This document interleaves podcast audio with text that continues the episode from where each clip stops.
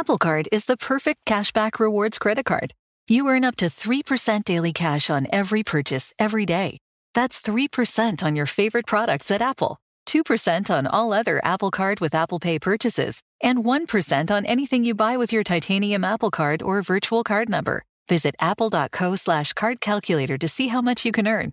Apple Card issued by Goldman Sachs Bank USA, Salt Lake City branch, subject to credit approval. Terms apply. Hey Sarah, I loved that spring break vlog you posted on Zigazoo. OMG, you watched it?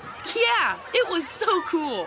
I think you're so talented. Social media is only positive with Zigazoo, the world's largest and safest social media network for kids. In Zigazoo, all community members are verified kids like yours, and all content is fully human moderated. Try out Zigazoo this spring break. Download the Zigazoo app today. Ready to celebrate International Women's Day? M&M's and iHeart present Women Take the Mic, sharing empowering stories of women supporting and celebrating each other. And of course, there is a smooth and creamy companion for your listening pleasure, peanut butter M&Ms, because they're just another way to help treat yourself in situations where you deserve a little added delight, like listening to your favorite podcast. So savor the deliciousness of peanut butter M&Ms and spread some positivity. From breaking glass ceilings to dominating in sports and entertainment, women truly are unstoppable. Brought to you by the reinvented 2012 Camry. It's ready. Are you? Welcome to Stuff Mom Never Told You from HowStuffWorks.com.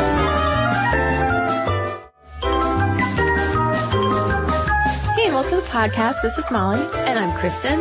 Kristen, uh, big news in the world of academia. Inside Higher Ed on April 8th, 2010 published an article called Male Studies versus Men's Studies. And it covered uh, the announcement at Wagner College in Staten Island, New York, of the creation of the Foundation for Male Studies. Yes, according to Inside Higher Ed, the Foundation for Male Studies is supposed to support a conference and a journal targeted at exploring the triumphs and struggles of the XY chromosome of the human race without, and this is the kicker here, without needing to contextualize their ideas as being one half of a male-female binary or an offshoot of feminist theory. Now I have to say the first time I read that, I didn't understand it.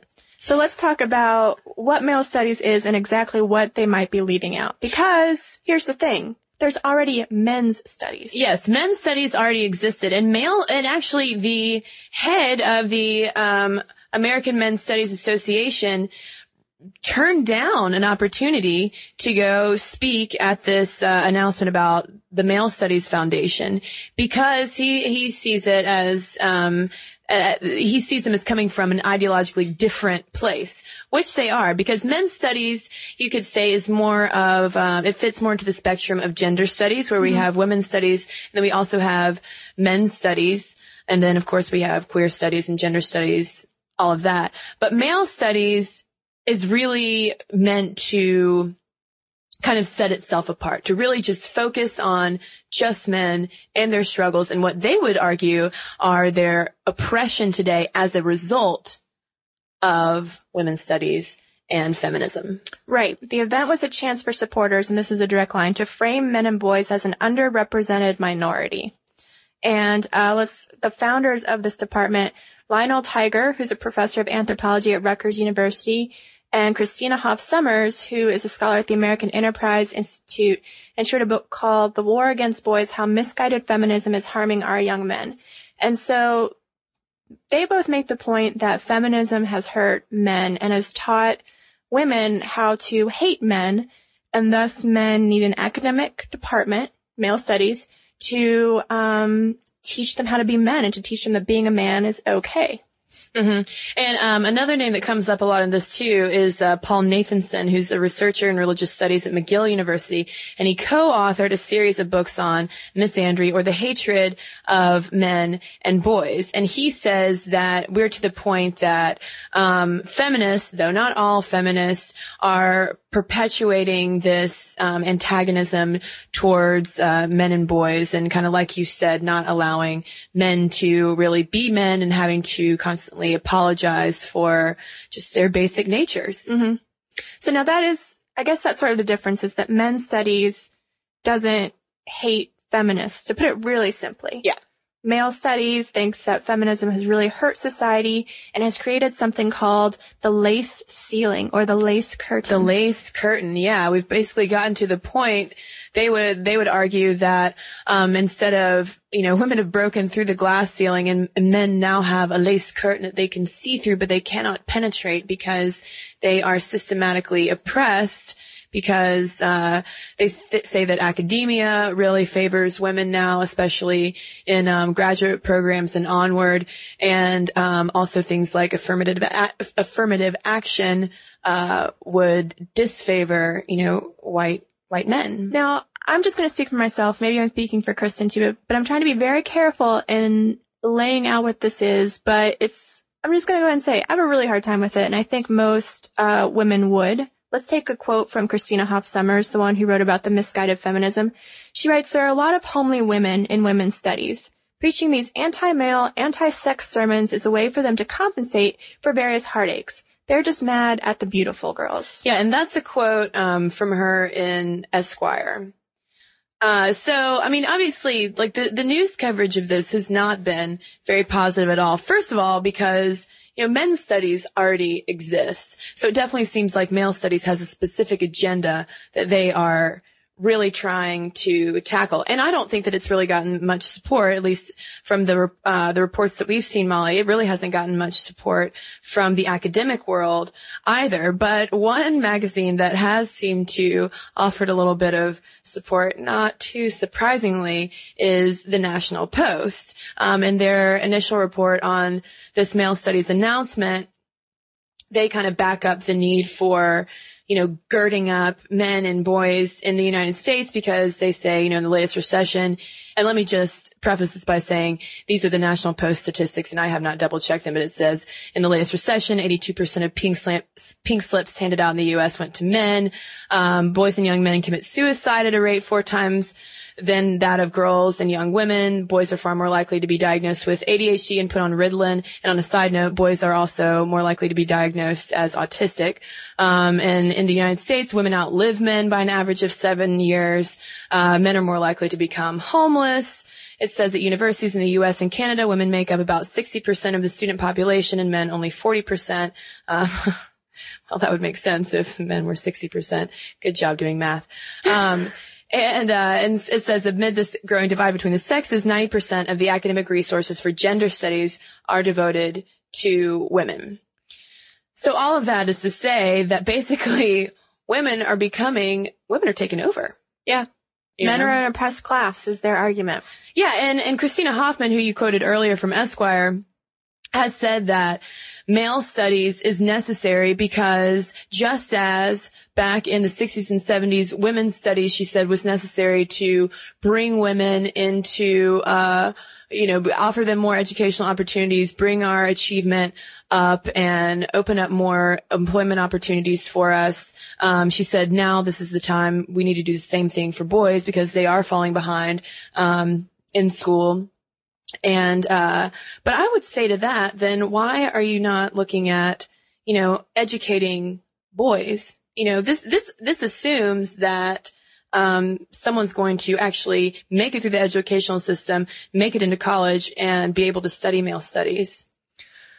Well, it's not like, you know, second wave feminists went after five year olds. I mean, you yeah. go after, you know, who you can go after. But I think that that quote more gets at the question, why would you have male studies without considering what feminism is and why it, you know, why you would look at a male female binary. I mean, there seems like they're so stuck on looking just at males in a vacuum that I don't know how you could, you know, even make your case that men how do you make your case that men are oppressed without discussing why they're oppressed? Mm-hmm.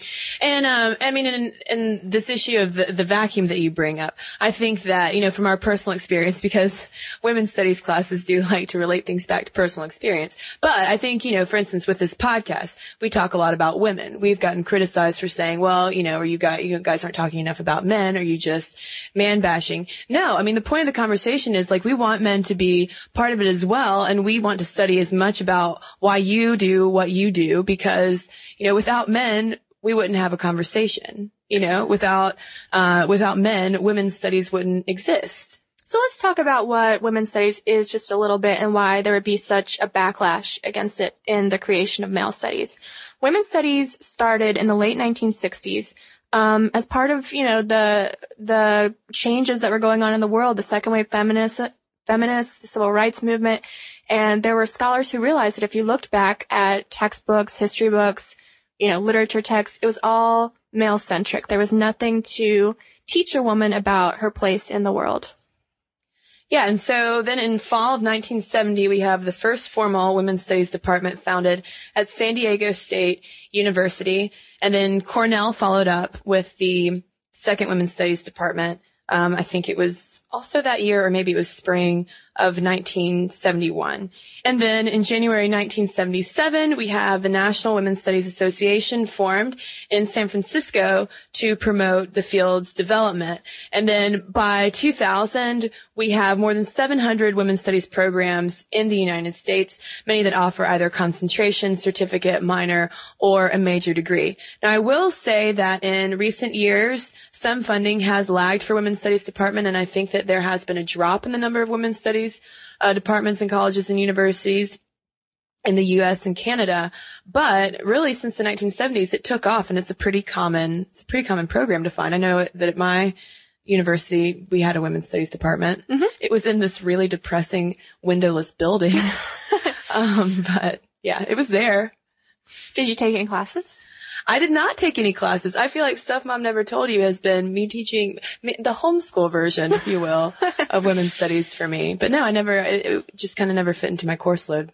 Well, I took a women's studies class and, um, I was very interested to read an article by Karen Lehrman in Mother Jones. And it's a little bit, it's a little bit dated. It's from 1993 but I was just trying to relate my own experience to this article, which is funny because that's what Lehrman seems to hate about women's studies is that a lot of the classes you'll, you'll do a reading of, you know, oppression and then you'll come and you'll talk about how you've recognized oppression in your own life. And she doesn't think that the women in these classes should be, uh, re- doing so much personal introspection that they need to be doing more scholarly analysis.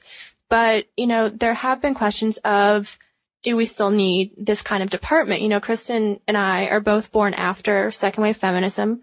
We didn't have to fight for, you know, equality, even though we may still be fighting sort of on a daily basis to, let's say, get equal pay or get the same kind of respect that maybe males are afforded. I'm not talking about specifically, but that's what women, you know, throughout the country are doing.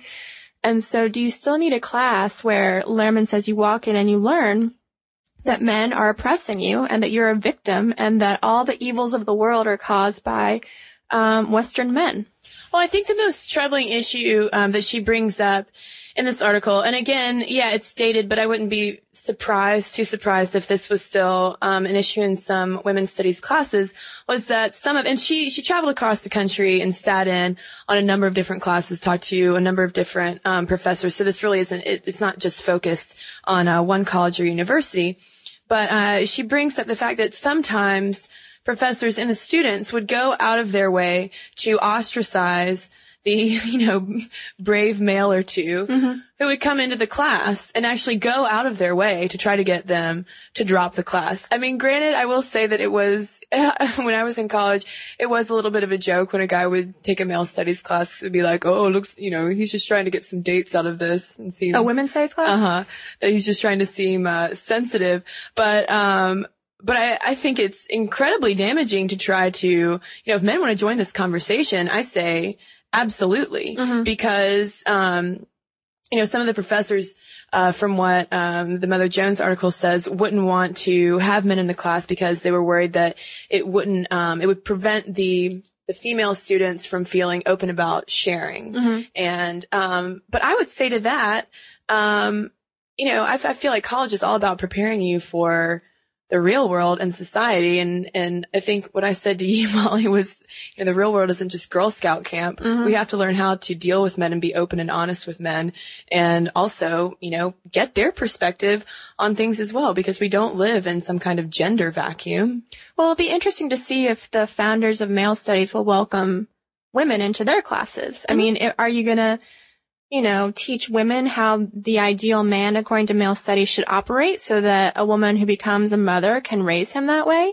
And I guess the problem, and I think that maybe, you know, women's studies might have the same problem in perception as maybe male studies has, is that it's a bunch of angry women in a room. I mean, that was not my experience at all, but I think, I mean, yeah, I mean, just think back to that joke that you were telling. It's not necessarily true, but everyone thinks that it's a bunch of women in a room, that the token man is just there to pick them up, and that it's women complaining about the fact that, you know, men rape them or men take their jobs or men make them stay home. And so I think that our weird perception of these programs and making them something that outsiders take is, is what's done the most damage. Now there definitely are men in women's studies programs. Um, and there was a Guardian article from 2006 even, even talking about how there was a rising number of, uh, of men in taking women's studies courses in area colleges and universities. But at certain institutions, they also have the option of taking men's studies courses. And let me just distinguish one more time really fast the difference between male studies and men's studies because male studies is the new discipline that they are trying to start at uh, Wagner College that Molly and I were talking about a few minutes ago, whereas men's studies has been around for a while, sort of as a complement to women's studies and part of gender studies. So Men's Studies' most prominent organization obviously is titled the American Men's Studies Association. And on their website, they have a really good history of how they started. Um, they're, you know, a new organization, 1991, and they grew out of the National Organization for Men Against Sexism, known as NOMAS. And, um, basically there was sort of a rift because men's studies wanted to be its own organization. And the NOMAS people were like, you know, we're about men in combination with feminism. And the American Men's Studies Association didn't, you know, dismiss feminism the way that male studies seems to want to, but just wanted its own organization where men could do scholarly research on boyhood, masculinities, fathers. Um, I think we've cited some of their work, Kristen, in talking about other issues. Mm-hmm. But they are about providing a forum of open and inclusive dialogue which involves a spirit of mutual respect for our common humanity. So not necessarily, you know, pushing a feminist agenda, but understanding that men and women are on this planet together, both deserve respect. But why do men do the things they do? Yeah, and it also tries to look at oppression um, in all forms, not just sexism. We have, you know, racism, homophobia, anti-Semitism, classism, etc. So it's not just looking at, you know, male versus female, but more, you know, men, men in the world, mm-hmm. and all of the, you know, the manifold issues that, uh, that come up. Well, and I think what's interesting, Kristen, is, you know, when people ask me what this podcast is about, I tend to say gender issues, uh, because I think that, you know, men's studies and women's studies are really working towards the same thing now. So while the, so while the American Men's Studies Association is focused on studying men, uh, we do want to give a shout out to XY Online and NOMAS, which are men's groups that acknowledge feminism, support it, uh, um, oppose oppression in any form, and have really great scholarly articles about what it means to be a man in the midst of this crazy world we all live in. Well, yeah, I mean, like just as much as we value discussions on, for instance, what it means to be feminine, I mean, I think that it would be just as valuable for men to explore the social meanings of what it means to be masculine mm-hmm. because just as loaded as feminine is for a woman and how negative that can be at some point and restrictive, I'm sure that men experience the same things with, um, you know, the, the dictates of masculinity, you know, so I think that, uh, I think that it's, it's great that men's studies is out there and I think it, that it's necessary to embrace both, uh, both genders. I like the idea really, Molly, of just gender studies. Gender studies. You know, I mean, why don't we just, why don't we just put this all under one big happy umbrella, like, like some institutions do and just call it, uh, gender studies. Cause then we also have, we haven't even talked about queer studies too. Mm-hmm. I mean, so many things under that, but what is male studies? Cause you probably, you know, people might start hearing, this might come up again because they're supposed to have their first annual conference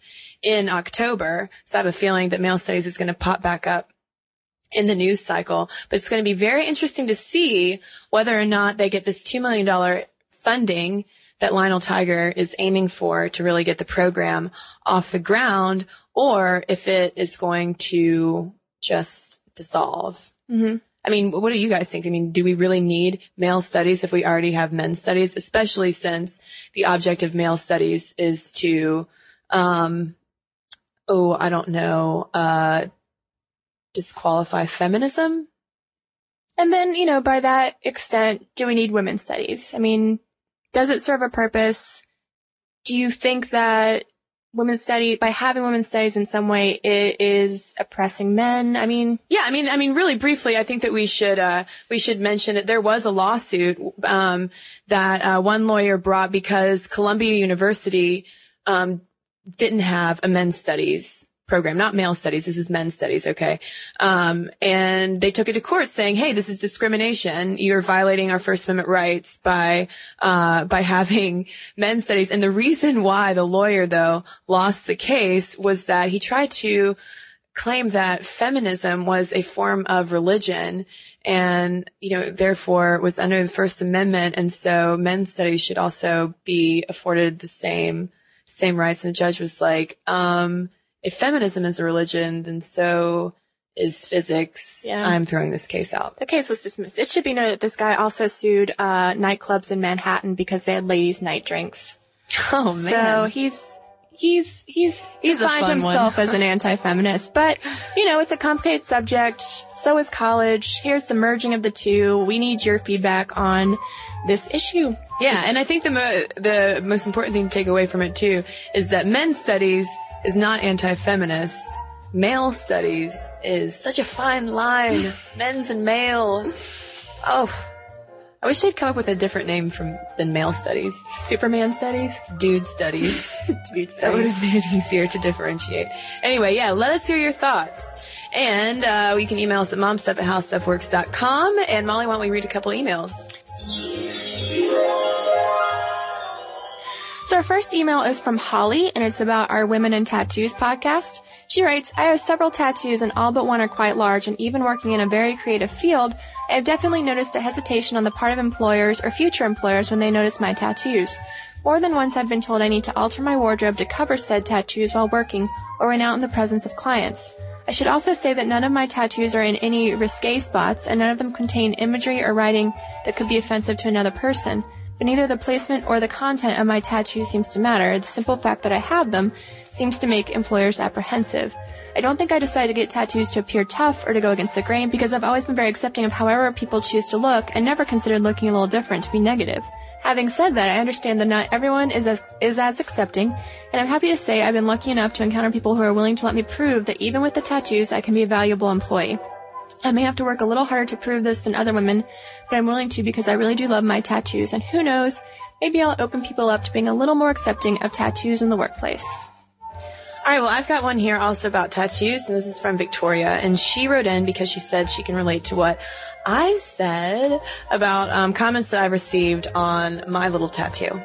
Um, and she said, it's true that my tattoo is for me, and yet people still think it's their duty to let me know what they think of my tattoo. Most of their comments come from people of the older generation who seem to disapprove of them, and the men who believe in those stereotypes. I would just like to say it is none of their business and that they can keep their comments to themselves. I'm not telling them to get a tattoo, so why do they need to tell me their opinions? I didn't get my tattoo to be powerful or send a message of any kind, and that's why I chose to use my back as a canvas. I wish there really wasn't such a stigma around women having tattoos. Just because I have one and that I have one on my lower back does not make me any less of a human being or that I deserve to be degraded for them. It's a given that not everyone's going to be on the same page about tattoos, but just like people with tattoos don't comment on tattoo-less people, people without them shouldn't be making comments on our tattoos. So there we go. We want to know your thoughts on anything we talk about or anything you'd like us to talk about. The email is momstuff at howstuffworks.com. We also have a Facebook and we have a Twitter and there's no excuse for not getting in touch with us. We also have a blog. You can leave comments there as well. And our blog is at howstuffworks.com. For more on this and thousands of other topics, visit howstuffworks.com. Want more How Stuff Works? Check out our blogs on the howstuffworks.com homepage. Brought to you by the reinvented 2012 Camry. It's ready. Are you? Have you heard about the social media platform for kids? It's called Zigazoo. It's a great place where kids like me can come together to make fun videos. Videos moderated by real people who review content before it's posted to the feed. I love the dance challenges. I love that it's Kid Safe COPPA certified. Uh, I don't know what that means. It means it has built in privacy protections for your online data. Zigazoo, the world's largest social network. For kids. Download the Zigazoo app today. Does money stress you out? Let Facet flip your financial chaos into clarity. Finding Facet immediately put us at ease. Facet's innovative approach to financial planning ensures your money works as hard as you do, enabling members to experience the joys of having your finances in order. And that makes us Facet for life now, I guess. Visit facet.com, F A C E T.com to learn more. This ad is sponsored by Facet. Facet Wealth is an SEC registered investment advisor. This is not an offer to buy or sell securities, nor is it investment, legal, or tax advice. These testimonials are from current Facet members who are not compensated. All opinions are their own and not a guarantee of a similar outcome. With every CBD product claiming to do something different, it's nearly impossible to decide what's best for you. Lazarus Naturals pioneered the farm to front door model of transparency where they handle each step of the production process to ensure quality, potency, and consistency. Scannable labels allow you to see the test results of your hemp batch so you can be confident in the safety and quality. Visit LazarusNaturals.com today. Lazarus Naturals. It's not about being the best in the world, it's about doing what's best for the world. Not available in Idaho, Iowa, or South Dakota.